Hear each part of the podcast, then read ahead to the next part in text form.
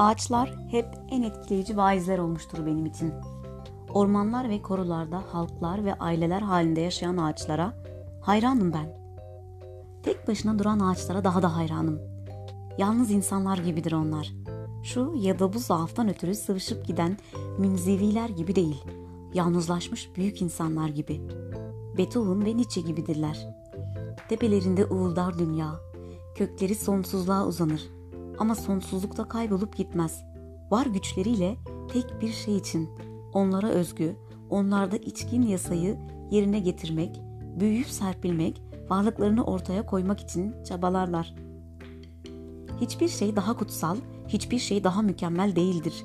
Güzel, güçlü bir ağaçtan.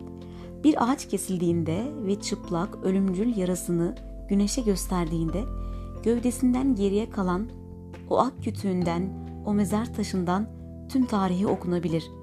Yaş halkaları ve yumrularında birebir yazılıdır tüm mücadeleler, tüm acılar, tüm hastalıklar, tüm mutluluk ve serpilişler, kurak yıllar, bereketli yıllar, savuşturulmuş saldırılar, atlatılmış fırtınalar. Ve her köylü çocuğu bilir, en sık yaş halkaların en sert, en iyi odunda olduğunu, dağların tepelerinde, her daim tehlike altında en yok edilemez, en güçlü, en mükemmel ağaçların büyüdüğünü. Tapınaktır ağaçlar. Onlarla konuşmayı, onları dinlemeyi bilen hakikati öğrenir. Öğretiler ve reçeteler vaaz etmez onlar. Münferit şeylere aldırmadan hayatın kadim yaşası, yasasını söylerler. Ağaç der ki, bir cevher, bir kıvılcım, bir düşünce gizlidir içimde. Ebedi hayatın canıyım ben. Eşsizdir ebedi ananın bendeki bu cesur çabası ve eseri. Eşsizdir endamım. Tenimdeki damarlar eşsizdir. Tepemdeki yaprakların en küçük oyunu ve kabuğumdaki en ufak yara izi. Bana özgü, bana özgü eşsizlikte ebediyeti şekillendirmek ve göstermektir görevim. Ağaç der ki, gücüm güvenden gelir. Atalarımı hiç bilmem. Her yıl benden doğan binlerce evladımı bilmem. Tohumumun sırrını yaşarım sonuna dek. Başka tasam yoktur benim. Tanrı'nın içimde olmasına güvenirim. Uğraşımın kutsallığına güvenirim. Ben bu güvenle yaşarım. Üzgün olduğumuzda ve hayata katlanamadığımızda bir ağaç şöyle konuşabilir bizimle. Sus, bak bana, yaşamak kolay değil, yaşamak zor değil. Bunlar çocuksu düşünceler.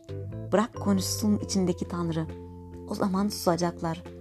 Yolun seni anandan ve yurdundan uzaklaştırdığı için endişelisin. Ama attığın her adım, her gün seni anana yaklaştırır. Orası ya da şurası değildir yurdun. Yurt ya içindedir ya da hiçbir yerde. Yollara düşme özlemiyle kederlenir yüreğim. Akşamları rüzgarda uldayan ağaçları duyduğumda. Sessizce, uzun uzun dinlerseniz bu özlemin esası da anlamı da çıkar ortaya.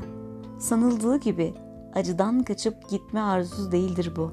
Yurda, ananın belleğine, hayatın yeni kıssalarına duyulan özlemdir. Eve götürür insanı. Her yol eve götürür. Her adım doğumdur. Her adım ölümdür. Her mezar anadır. Böyle uğuldar ağaç. Çocuksu düşüncelerimizden ürktüğümüz akşam vakitlerinde. Ağaçların düşünceleri uludur. Uzun soluklu ve sakin.